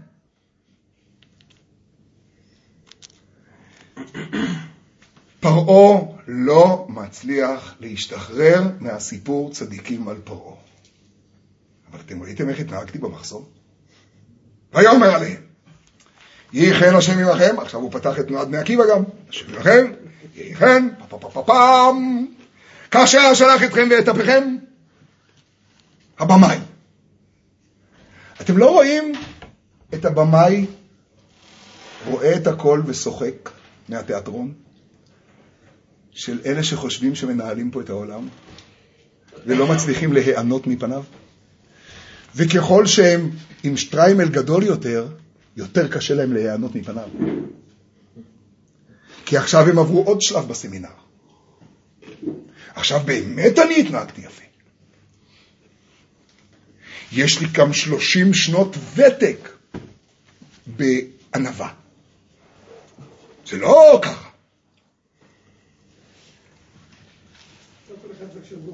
מה? לא כל אחד זה כמו של גורנישט. לא, כן, נכון. לכן יהי חן השם עמכם, כאשר שלח אתכם ואת אפיכם, ראו כי רעה נגד פניכם. הוא אומר רש"י, הוא גם מבין ברעות ובכוכבים, הוא בכלל, הוא מנכ"ל. לא כן, לכו נא הגברים ועבדו את השם, כי אותה אתם מבקשים. תראו איך משתנה הנוסח הדמוקרטי הזה לסיום. ויגרש אותם מאת פני פרעה. איך חזרת להיות עצבני כמו שאני הייתי לפני חודשיים ברמזור? הרי היית עכשיו דמוקרט. ויושב מי ומי. מה קרה? סיכמנו, לימון לא הופך להיות תפוח, פר עולה. אתה לא תופס שאתה נשאר פרעה? ביידיש אומרים למונט, בליים למונט. לימון ימות לימון. השאלה אם תיכנע מפניו כלימון. הכניעה הראשונה מפניו זה שאתה מקבל את זה שאתה לימון. כי מכיתה א' רצית להיות תפוח. אתה יכול לשנות את הסדר של האותיות. של פרעה. העפר. חזק מאוד. זה חזק מאוד מאוד. זה חזק מאוד. אחרת זה יהיה פרוע לגמרי, פרוע העם. עוד מעט תראה. כן, העורף. ויאמר השם אל משה, אוקיי? עכשיו תשמעו, עכשיו זה השיא. נטה ידך על ארץ מצרים בהרבה, ויעל על ארץ מצרים, ויאכל את כל עשב הארץ, את כל אשר השאירה ברד, ויית משה את מטהו על ארץ מצרים, בסדר? ויית משה את מטהו, והשם נהג רוח קדים בארץ, הקדוש ברוך הוא מתערב, משה עושה והקדוש ברוך הוא עוזר. אתם יודעים למה? זה ספירת הבינה. זה המקום שבו אתה צריך לתפוס שאתה יש, אבל אתה אין. זה ספירת הבינה. חוכמה היא המקום שבו אתה מבין שהכל מלמעלה. אני כלום. בינה היא המקום שבו אני התבוננתי. אני הבנתי. ושם הסכנה. שם הסכנה. וירד משה את מטהו על ארץ ישראל, והשם נהיה רוח קדים בארץ כל היום וכל הלילה. הבוקר היה, ורוח, אגב, אתם לא שמים לב שזה הכל הקדמות. עוד מעט חושך, חושך א', חושך ב', חושך ג', עוד מעט קריעת ים סוף. רוח קדים עזב, ויית משה את ידו. אתם לא רואים שזה ממש... הגענו להקדמות. די, עברנו לשלב האחרון, פרו. בוא נתעורר. רק תענה מפניי, זה כל מה שצריך. תתענה מפניי. תן הכנעה, תן הכנעה, זה הדבר היחיד שאתה יכול לתת, בן אדם. לתת גבורה יכול האריה יותר ממך. לתת מהירות יכול הצבי יותר ממך. לתת הכנעה. גבן הכנועה. לתת, לא להיכנע רק. תן הכנעה. זה פלא פלאות. היה לה הרבה על כל ארץ מצרים, וינח בכל גבול מצרים כבד מאוד. פסוק מדהים. בעצם זה המכה הכי נינוחה. וינח. איזו חמוד. וינח, כולם נחים. רסט. לפניו לא היה כן הרבה כמוהו ואחריו לא יהיה כן ויכס אתן כל הארץ ותחשך הארץ ויאכל את כל עשב הארץ ואת כל פרי העץ אשר הותירה ברד ולא נותר כל ירק בעץ ובעשב השדה בכל ארץ מצרים. עכשיו כבר קל להיכנע. זהו, אין חיטה מקוסמת. נכון? לקחו לך את הצעצוע האחרון. נו, מה נשאר? תגיד, גמרנו. תגיעו עכשיו לשיא, זה מה שצבי אתה דיברת מקודם. עכשיו הגענו אליך. וימהר פרעה. זה כבר התקדמות. לקרוא למשה ולאהרון ויאמר, תקשיבו טוב, חטאתי, אבל הפעם לא רק חטאתי להשם, אלא חטאתי להשם אלוקיכם ולכם. וואו, חבר'ה, זה כל קורס קורס. חטאתי להשם אלוקיכם ולכם. אני מבין את כל המכות, אני מבין שהשם הוא אלוקינו, אני מבין ש"ויפלאתי", אני מבין הכל. צ'ופצ'יק חסר כדי שתוציא אותנו. תראו כמה הוא קרוב. עכשיו תראו גם מה הוא מציע. מה הוא הציע מקודם? מי ומי ההולכים, נכון? רשימות. אני המנהל. ועתה, שנא חטאתי אך הפעם. אגב, יש פה בעיה בעברית. אתה מדבר עם משה ולאהרון בלשון רבים, אז מה זה שנא? אומר רש"י מיד, שנא הקודש ברוך הוא. תקשיבו לרמה. אתם הצדיקים מתפללים, ופרעה כבר יודע לפנות אל הקודש ברוך הוא. אני לא צוחק כשאני אומר סמינר. תראו איפה הוא נמצא. זו התקדמות עצומה. שא נא חטאתי והוא מוסיף, אך הפעם אין לי יותר סיכויים, אני יודע. והעתירו להשם אלוקיכם, ויסר מעליי רק את המוות הזה. ויצא מעם פרעה, ויתר אל השם, ויהפוך השם רוח ים חזק מאוד, ויישא את הרבה. מדהים שפה הוא כבר לא אומר לו, אה, ואתה ועבדיך ידעתי. אתם יודעים למה? כי אני לא יודע. זה כבר נסתרות. אנחנו בפרשת בו. ויתקראו ים הסוף, עוד רמז לזה שזה קשור לקריאת הים כבר. לא נשאר הרבה אחד בכל גבול מצרים. אין יותר חזק כדי להיכנע. ויחזק השם את לב פרעה. הרב, למה אין פה תנאים? למה אין פה תנאים? הוא רק אומר כאילו, תסיר ממני ומה עושה? והוא לא, יפה מאוד. ומשה לא אומר לו כלום. אתה צריך עכשיו ליזום את זה. אם נכנעת מפניו, אז תעשה את רצונו. בלעם, בלעם, כל הבעיה שלו זה שהוא לא נכנע מפניו. ולכן, הוא אומר, אבל אם נוח בעיניך אלך, ואם לא אשוב, ואם נוח אשוב, ואם לא אלך. והאתון מלמדת אותו שהאתון פשוטה. רואה מלאך ויכולה להיכנע. ואתה לא יודע לעשות את זה. אני לא צריך להגיד לך תנאים. אתה צריך לעשות את זה. אמרתי לך כבר הכל. אגב, אתה יודע מה פרעה היה מרוויח אם הוא היה עכשיו נותן את בני ישראל לכולם? והיו יוצאים בנערינו, זקנינו, בנינו, בנותינו, צוננו, בקורנו. תזכור את זה לשנייה, כי תראה עוד מעט שזה משתנה. ויאמר השם אל משה, חושך ב' נטה ידך על השמיים ויהי חושך על ארץ מצרים וימש חושך, חושך כפול. ויית משה את ידו על השמיים ויהי חושך אפלה בכל ארץ מצרים שלושת ימים. לא ראו איש את אחיו. קבלה זה כתר. חוכמה זה בכורות, זה כתר. לא. לא התמתהו, נכון?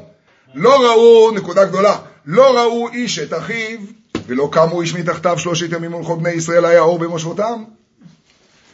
בפעם הראשונה, במכה השלישית של השלשה, קורא פרעה למשה, הוא לא קרא לו אחרי הכינים, והוא לא קרא לו אחרי השכין. אחרי הכינים ויחזק לב פרעה, אחרי השכין ויחזק השם את לב פרעה. הפעם קורא פרעה, ויקרא פרעה אל משה. למה הוא לא מזהיר אותו פה? כי באף מכה שלישית לא מזהירים, זה קבוע. בעצה חדש ואחריו, מכה שלישית אין אזהרות. תמיד. כבר הרבה פעמים רואים את זה. קינים, שכין, חושך, אין אזהרה. ראשונה התראה בחוץ, שנייה התראה בו, שלישית אין התראה. כי אין עונשין אלא אם כן מתרין. אז זה פעמיים ואז השלישית. ויקרא פרעה אל משה ויאמר לכו עבדו את השם רק צונכם ובקריכם יוצג. גם טפיכם ילך עמכם. מעניין. אתה כמעט נכנע. אתה כמעט נכנע. כשאתה אומר רק צונכם ובקרכם יוצג, מה אתה מתכוון? שלא נלך לעבוד את השם, הרי אמרנו לך שאנחנו הולכים לעבוד את השם. זאת אומרת שאנחנו צריכים לסבוח. אז מה, אז מה אתה מתכוון? אז הפשט הפשוט הוא, קחו את מה שאתם צריכים בשביל העבודה. מה שלא קשור למה שביקשתם, אל תיקחו. כן, וזה מוצדק מאוד, כי אתם אמרתם לי שאתם הולכים לשלושה ימים. ועכשיו אני עורך דין של פרעה לעשר שניות, מכאן ועד סוף הסמכה הזו. חבר'ה, הוא צודק. הוא צודק. זה הגיוני מאוד. אתם מבלפים. רבותיי, אתם אמרתם שאתם רוצים לצאת למה? שלושה ימים לעבוד את השם במדבר? לכו. כולם. הבנתי. לא הגברים, כולם. הצאן, הבקר, שאתם צריכים בבקשה. אבל צאנכם ובקרכם יוצג. גם טפכם ילך עמכם, זה השיא. הרי מה אני טענתי? שלעבוד את השם זה רק מבוגרים, קחו גם את הטף. אבל לגבי צוננו ובקרנו, שאתם לא צריכים לסבוע, תשאירו לי. שמעו הלאה. ויאמר משה, חבר'ה, הפעם, משה, באמת, באמת, זה מה שצבי דיברנו בהתחלה, הגזים. זה, זה, זה גם הפרת חוזה, זה לא, זה לא יפה. זה באמת לא יפה מה שאתה עושה. תסתכלו מה הוא עושה עכשיו. בסדר? פעם אחת תפסיקו להיות דתיים, ותסתכלו רגע אובייקטיבי. טוב, קצת וושינגטון. תראו רגע את הדברים רחב. אי אפשר כל הזמן ככה אתם... אה. ויאמר משה, גם אתה תיתן בידינו זבחים ועולות. קודם כל, נקרא לזה בעברית פשוטה. לא אתה תיתן בידינו צאן ובקר, אתה תיתן בידינו זבחים ועולות. זאת אומרת, קוראים לזה היום תקציב צבוע. אתם יודעים מה זה תקציב צבוע? זה יהיה מוגדר לזה, אתה לא יכול לשנות. כלומר, אתה חותם פה עכשיו, פה כתוב פרעה, ופה אתה חותם תקציב לצורכי עבודת השם, יתברך שמו ויתעלה. לא, כך. כשזה אלוהי מצרים. וזה אלוהי מצרים. כלומר, אתה נותן בידינו זבחים ועולות, זה כולל הסכינים, זה כולל הכל. חכו. לדעתי לטראמפ לא היה בעיה לעשות את לא, זה. בכלל. לו עכשיו שנייה. לדעתי הוא הולך לעשות את זה, חכה, הוא רק רוצה לגמור את הדמוקרטים והוא הולך לבנות. ועשינו להשם אלוהינו, לדעתי החוכמה המרכזית שלו שהוא יודע שעלינו אי אפשר לבנות. ועשינו להשם אלוקינו. ועשינו להשם אלוקינו. וגם מקננו ילך עמנו. יבין כבודו. הרי אם אני נותן זבחים ועולות, אז ברור עכשיו שהמקנה זה רק בתור צ'ופר. נכון? כי סיכמתי איתך שגם התרנגולות הולכות לעבוד את השם. רגע, לא תישאר פרסה. וואו. אז עכשיו העיקר. אוקיי, עכשיו אני פרעה לעשר שניות. מאה אחוז, תלכו, קחו הכל. קחו זבחים, קחו עולות, אני משתגע. קחו, קחו, קחו.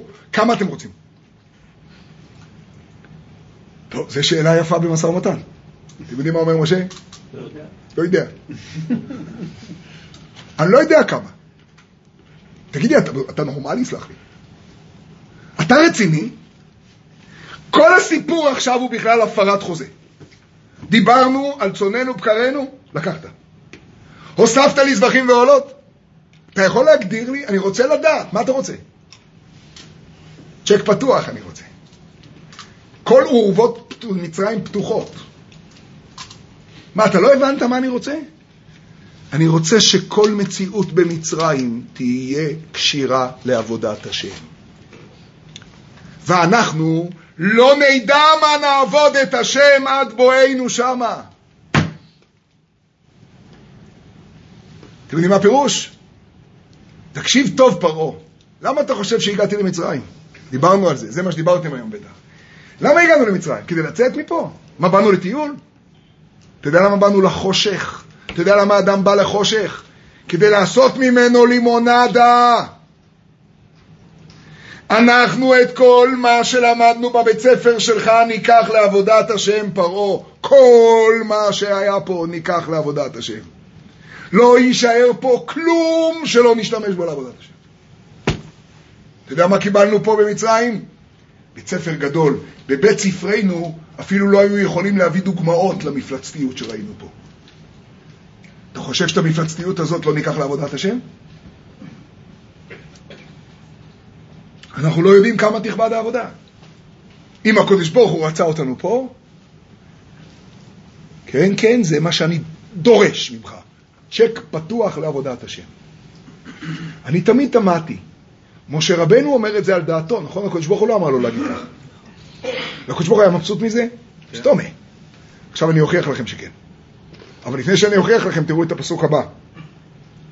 ויחזק השם את לב פרעה ולא אהבה לשלחם. אתם יודעים למה ויחזק השם את לב פרעה? כי בעצם, בעצם, בעצם, בעצם זה לא הוגן עכשיו. בעצם זה לא הוגן. הנסתרות להשם אלוקינו. בעצם פרעה עשה את המקסימום שנראה שאדם יכול לעשות. מה אתה רוצה, שהוא לא יחזיק אפילו חוט אחד? מה אתה רוצה? אתה רוצה שהוא לא ידע מה נשאר לו? מה אתה רוצה? תפסיקו עם הפארו בפיג'מה הזה סוף סוף. אתם לא מבינים שלפעמים אני שואל את הקדוש ברוך הוא, מה אתה רוצה? חוט אחד לא יכול להישאר פה.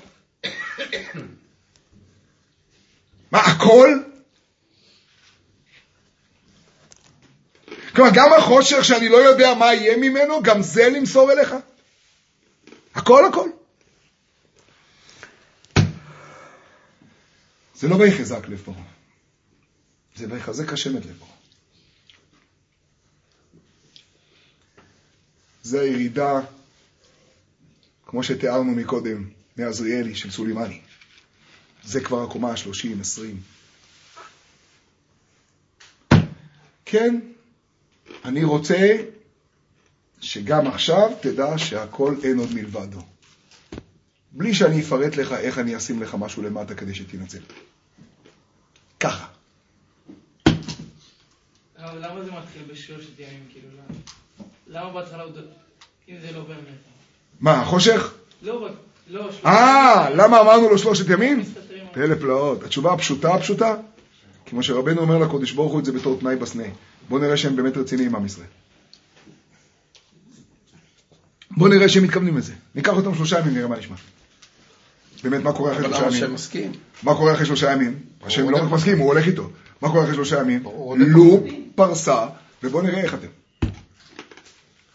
ונכנסים למובלעת בים סוף. רק אחרי שלושה ימים, פלוס שלושה ימים, אגב, בדיוק כמו בחושך. ואז קריאת ים סוף, אז יוצאים ממצרים. עכשיו קבוע. גוואלד. תשמעו מה קורה עכשיו. מה אומר לו פרעה עכשיו למשה? ויאמר לו פרעה, נו, לא רוצה לראות אתכם. לימון נשאר לימון. בואו תשמעו עכשיו את המזרח התיכון במיטבו. מי שיודע לתרגם את זה לעיראקית, זה יצא לו הרבה יותר חזק. למרות שזה נשמע עיראקית. ויאמר לו פרעה, נו, לך מעליי! הישמר לך על תוסף ראות פניי, כי אם אמרו אותך פניי, אפילו אני הייתי אומר חבל הזמן. הוא בלי להתבלבל, תמות. משה עונה לו, כמו במידליסט, כן דיבר. no problems, כן דיברת, סוף סוף אתה מדבר לעניין. לא, אוסיף עוד. לא רעות פניך. עכשיו אתם חושבים שמשה רבנו אומר לו, משה רבנו אומר לו, גם זה שלב בסמינר, תחזיקו טוב. עכשיו זה ממש הנסתרות להשם אלוקינו. בהרבה זה היה משה ואהרון. בחושך זה היה רק משה. תקשיב טוב, אח שלי, עכשיו אני יוצא מהתמונה, עכשיו זה רק הקודש ברוך הוא. הוא יכול להפוך הכל. צ'אנס אחרון. הודעתי לך לפני שנה, הנה אנוכי הורג את בנך בכורך. הכל בידיים שלך. אני לא אוסיף עוד רעות עליך. מישהו אחר יהיה עכשיו. מעכשיו מישהו אחר מדבר. זהו, נגמר אני ולא מלאך, אני ולא שליח, הגיע. זה גוואלד. לזה קוראים בפנימיות ספירת החוכמה. עכשיו אתה מתבטא לגמרי למעלה. עכשיו בכורות. ותקשיבו, זה מדהים. אם משה אמר שהוא לא יוסיף לראות את פניו, נו, אז הוא לא יוסיף לראות את פניו. אז מתי הוא יתרה בו על מכת בכורות? הרי צריך לתת התראה. אז תקפצו שלושה פסוקים, כן יתרה. תקפצו שלושה פסוקים, תקפצו לפסוק ד'? תקפצו לפסוק ד', ויאמר משה, כה אמר השם, נו, קח עצות הלילה אני יוצא בתוך מצרים, רש"י, ויאמר משה כה אמר השם. ויאמר משה כה אמר השם, נו, רש"י, זה אותיות קטנות, אבל פעם אחרונה להיענות מפניו בכל זאת, האותיות הקטנות האלה זה להתענות נו, ויאמר משה כה אמר השם, נו, בעומדו לפני פרעה. נאמרה לו נבואה זו, שהרי מי שיצא מלפניו לא הוסיף ראות פניו, נכון? יפה. אז עכשיו הוא אומר לו, קח עצות הלילה. והוא מסיים, ויצא משה מעם פרעה בחורי אף. זהו להתראות, החודש הזה לכם, ראש חודשים. אתם יודעים מה זה החודש הזה לכם בכל המצוות? תענו מפניי. תקדשו את הזמנים, אני צריך אתכם. אתם יודעים מה יהיה כשאתם תענו מפניי? אני ואתם נתקן את העולם. בואו נעשה עסקת המאה. אתם תקבעו מתי קידוש לבנה, אני אקבע מתי חג. היי, אבל אתם שטופים בזימה. אני אתן לכם דם פסח ודם מילה, ויהיה בדמי חיי.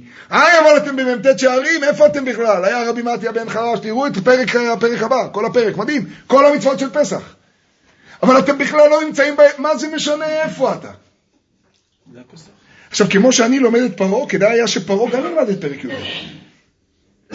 אמרו לך כחצות הלילה, אח שלי. מדברים על כל בכור. כל בכור. ואת השיחה הזאת הולך משה לסיים, ויצאו עבדיך אלה אליי ואמרו, אתם רואים הפסוק האחרון האחרון שם, והייתה צעקה גדולה, ואז פסוק ח' "ויה- וירדו כל עבדיך אלה אליי והשתחוו לי לאמור צא אתה וכל העם אשר ברגליך ואחרי כן אצא. ורש"י אומר מיד, איזה עבדיך? זה יהיה פרעה עצמו שיצעק, משה, משה, תצאו, קומו, צאו מתוך עמי. רק דיבר כבוד למלכות. אתם יודעים מה תפס אותי אתמול, ובזה אני הולך לעמוד? שלושת הפסוקים באמצע. הרי הוא אומר, לא אוסיף עוד רעות פניך. אז תגיד לו עכשיו את המכה האחרונה, כחצות הלילה. מה באמת הפירוט הזה פתאום של שלושת הפסוקים? אף לא חשבתי על זה. דבר נא באוזני העם, ושאלה אישה מאת שכנתה, וישאלו איש מאת רעהו. ויתן השם את חן העם בעיני משה ובעיני מצרים. מה זה קשור לרגע שהוא עומד שם? הרי הוא עומד שם. אתה הולך לתאר עכשיו מה הוא הולך להגיד לו. אחרי ההתחממות, עכשיו זה חשוב? מה, לקחה מתים במיגרציה? מה זה משנה עכשיו? היא לקחה עגילים של אוזן שמאל. אי אפשר לעשות את זה בפסוק הבא אחרי זה? או לפני זה? תכניס את זה, איך אומרים הילדים? איפה שאתה רוצה תכניס את זה. אבל מה זה תקוע פה? זו נבואה שהוא קיבל שם? וזה פה ניתן לו, אחרת מה זה עושה פה?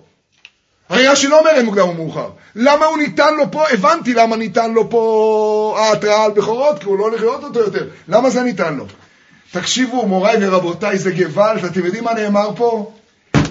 פה נאמר שכל יהודי ויהודי זה בחינת משה. כל איש מאת רעהו וכל אישה מאת שכנתה הולכים לנצל את מצרים. בחסידות הפירוש הוא להוציא את ניצוצי הקדושה ממצרים, לא באנו לחושך סתם. אנחנו נוציא מפה את כל מה שקיבלנו. דבר נא באוזני העם. שלא יאמר אותו זקן אברהם אבינו ועינו אותם כי הם בהם ואחרי כן יצאו ברכוש גדול. מוסבר בחסידות, מה זה ואחרי כן יצאו ברכוש גדול? שיצאו עם כל הניצוצות. שידעו לקחת את החושך ולהפוך אותו לאור. גדול יותר ממה שהיה אי פעם. לקחת את העוונות כדי לקבל עליהם שכר. לקחת את כל מצרים כדי להפוך אותו לזכויות. זה גוואלד. זה השלב שבו הם הפסיקו להגיד, אוי, למה אנחנו במצרים? היי, כמה טוב היה כשהכל היה בסדר לפני החדשות הקודמות. לימון יישאר לימון. א', ב', אתה לא אחראי על המטרה, ואם יום אחד היא השתנתה לך וכל החיים חטפת בומבה אחת ועכשיו השתנתה לך המטרה, אז תתענה מפניי. זה הניסיון בחיים. ואח שלי, רק בזה יש לך בחירה. אין לך בחירה. לא בתכונה ולא במטרה. ומי שישאל, מה אתה רוצה? שתענה מפניי. זהו. חוץ מזה כלום. ואז, בשביל זה באת לעולם. מה זאת אבידת מידות? זאת עבודת המידות. כשתענה מפניי, אתה תענה מפניי במידה הזאת, ובמידה הזאת, ובמידה הזאת, ובמידה הזאת. ואז ישתנה גם המוחין. לא רק המידות של פרשת וארא. הכל. אתם יודעים למה הכל התחיל בשכין? רק כדי שנגמור את הסוגיה, ברד הרבה חושך בכורות אלינו. אבל למה זה התחיל בשכין? לפי זה זה היה צריך להתחיל בברד, כשפעם ראשונה הוא אומר חטאתי. והוא התקדם. ואז כשאתה מתקדם, נדמה לך שאתה כבר יכול לא להיענות. אתם יודעים למה זה התחיל בשכין? השכין היא המכה היחידה בעולם, שבה לוקחים את פרעה ומעבירים אותו בעצם למבחן כניסה הכי גדול לסמינר. אתם יודעים מה מכת השכין? מקוצר הזמן לא צריך לפתוח, אבל מי שיפתח במכת השכין יראה שם שכתוב כך. הקדוש ברוך הוא בא למשה ולאהרון ואומר להם, קחו מלוא חופניכם פיח. אבל לפני שהוא אומר להם, הוא אומר להם דבר אחד. את המכה הזאת תעשו לעיני פרעה. שום מכה לא התרחשה בשידור חי. ומה היה במכה הזו מיוחד? קחו מלוא חופניכם פיח כבשן. מלוא חופניכם, משה ואהרון, אז כמה חופניים יש פה? ארבע. ארבע. חופן, חופן, חופן, חופן. שניים. עכשיו, כתוב וזרקו משה. איך עושים את זה? איך ארבעה חופנים נכנסים לשניים שהם בעצם אחד, כי הוא צריך לזרוק. ואז, קח את הכוס, אתה עשיר, אתה גיבור, אתה גיבור גדול. קח את זה, זרוק. זרוק, עם תנופה. כמה אתה זורק? עשרה מטר. שמיים. אתה עשרה, אני שלושה, קדימה. נו. השמיים? על כל ארץ מצרים. זו המכה היחידה שבה משתלבים משה, אהרון, הקודש ברוך הוא, ביחד. אהרון נכנע למשה, משה נכנע לקודש ברוך הוא, וכל העולם נענה מפניו. ופרעה רואה את זה בלייב. ולא מבין כלום. לעיני פרעה. שום מכה לא נעשתה לעיני פרעה. מדם עד בכורות, שום דבר לא נעשה לעיני פרעה. רק המכה הזאת. גוואלד, גוואלד, גוואלד. שם הופיע ויחזק השם את לב פרעה. איזה סמינר ראית. תראה מה ראית. הוא לא קורא לחרטומים, הוא לא חושב על זה אפילו. זה כבר לא... הם לא יכולים אפילו לבוא מפני הבושה. הם לא יכולים להתקרב אל משה. בחרטומים. בכולם! בכל! בדיוק, זה בכולם! וזה בפרעה, זה בכולם. ואתה רואה בלייב, תענה, תתענה, תתענה. המילה תתענה היא לא טובה כי יש לה קונוטציה של תתענה. אבל זה אותו שורש, זה תענה מפניי. תענה מפניי. זה אין אתה. זה כל הסיפור. בוא אל פרעה כי אני הכבדתי את ליבו. זה כבר באמת בלתי הפיך, זה כבר אלוקות, זה כבר בירידות של סולימני, זה הקומה ה-20, אבל אם הוא ייהנה מפניי, הוא ייעצר שם וכל העולם יתהפך. זה הגדול, אתה ענק. אתם יודעים מה אנחנו עושים במצרים? אוכלים לחם עוני. זה כל העניין. שעונים עליו דברים הרבה. אתם יודעים מה אנחנו אומרים בהגדה של פסח? אבא, אנחנו לא יצאנו ממצרים, אתה הוצאת אותנו. אם זה היה תלוי בנו, לא היינו יוצאים. מי שאומר את ההגדה ושומע את המילים, זה מה שהוא אומר. הוא לא שר שם אקסודוס, ולא עושה סרטים של הוליווד על כמה אנחנו גיבורים. הוא לא מפספס את ההגדה עם שטויות. הוא עומד שם ואומר, ואילו לא הוציא הקודש ברוך הוא את אבותינו ממצרים. הרי אנו, ובנינו, ובני בנינו. פלא פלאות. למען תספר באוזני בנך ובן בנך, הבטחתי בסיינקב, שורה אחת, ובזה אני עומד. נכדים.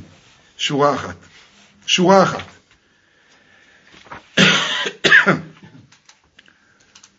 איי, איי, איי, איי, איי, איי, שורה.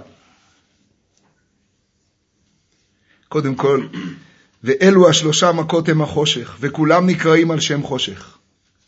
כי טענו שבחושך יש יתרון מהאור, ולמצרים נעשה כל פעם חושך יותר. כל מה שדיברנו שעה. ולישראל נעשה כל פעם אור יותר. האור במושבותם, אומר האישביצר, זה לא הסוף. עד שמפה באו לאור של מתן תורה. כי כל מכה הכניסה טוב לישראל. ובאלו המכות הראה להם מה עושים מהחושך. אז בן בנך, ולמען תספר באוזני בנך ובן בנך את אשר התעללתי במצרים. המכה הזאת, רק מילים ככה, קצת קצת להרגיש את המוזיקה שלה, בלי להיכנס פנימה. המכה הזאת הוא נגד בינה. דיברנו. שהראה לו השם יתברך שהוא אין לו חלק במידת בינה באמת. זה הפספוס שלך. וישראל יש להם חלק. והנה מה שישראל נכנסים בגלות הוא כדי שיתלו כוח זה לקדושה, ואז יועיל לשלושה דורות. כי אז אין לו הפסק. שמעת? אם זה היה רק מתוך אור, אז כשאור הכל מצוין. אבל כשמגיעים אל החושך, ומשם אני מאיר את האור, זה אור שאין לו הפסק. את זה תספר באוזני בנך ובן בנך. גוואלד. מה תספר להם? איך שיחקתי במצרים ונתתי לך היום בבוקר, כי כל יום צריך לצאת ממצרים, את התחושה שאתה מנכ"ל והוא מנכ"ל. וגם הייתי בסמינר. ואין עוד מלבדו, אני כבר יודע, בשיעור הזה כבר הייתי. יש לי גם לחן לאין עוד מלבדו. ומילים עממי. וכל עוד אתה לא תופס שכל שנייה שאתה חי פה עד 120 זה כדי להפוך עוד נקודת מצרים לאור חדש מהחושך, כי כך תספר באוזני בנך ובן בנך וזה אין לו הפסק. ואז הוא אומר דבר פלא, הוא מדבר ממש פיזית. הוא אומר מה קורה בשלושה דורות, מדהים. הוא אומר, היינו, ריבוי בנך ובן בנך. והריבוי ישנו על ידי שיש חושך ומאירים אותו. כי כל ההולדות, תשמעו איזה דבר אדיר, הם ההסתר בעת הזריעה. תקשיבו איזה דבר מדהים עכשיו. ושוב אחר כך יוצא אור פרטי, בגלל הצמצום מופיע האור. לכן זה אוזני בנך ובן בנך. אתם תרבו ותשרצו ותעצמו. למה? כי אתם יודעים להצטמצם. כי זה עקרון ההולדה. לכן אימא נקראת בינה. זאת המכה הזאת. הבאתי אותך למקום שאין כלום. אני תמיד חשבתי על חווה, תמיד חושב על חווה. אימא שלה לא סיפרה לה איך מרגישים בהיריון, בעזרת השם, עד 120 לכולנו. היא לא הרגישה מה זה לידה. מה, מה היא הרגישה כשהיא פעם ראשונה הגיעה לה את הרגרסיה ואת ה... מה, נכון שהיא חשבה שהיא מתה? היא לא, היא לא הייתה... הוא אמר לה את זה כבר קודם, כשהוא אמר לה בנחש, הוא אמר לה, בעיצבון תרדי, הוא כבר הקדוש ברוך הוא. אה, זה אם הוא אמר לה את זה לפני, אוקיי, אבל אם היא הייתה בזה, זה לא ברור, כאן לא ברור שם מתי. באותו יום נולדו, באותו יום. ובאותו יום, חז"ל, מה היא הרגישה? אה? חושך, חושך, חושך, חושך, חושך, ולא היה קורס הכנה ללידה, גם לא הייתה דולה. ולא היה דולה. מה היא עשתה? למה זה אנוכי? ואז ואז היא לא יודעת, ורק משם, זאת הנקודה שמבחינה, כאן, כאן תהיה ההבחנה. זה מה שאני רוצה ממך. ממך, מהפרעה הזה פה, ממך. למען שזה יהיה נצחי, למען שזה יהיה הולדה, למען תספר את זה באוזני בנך ובן בנך, וידעתם כי אני השם. חזק וברוך. אה, רבי חנינא בן הוא הפירוש הזה, שנאמר, אדם רצמן צדקו, תורה ידיר, תורה וידיר. יתגדל ויתקדש מרבה. אמן.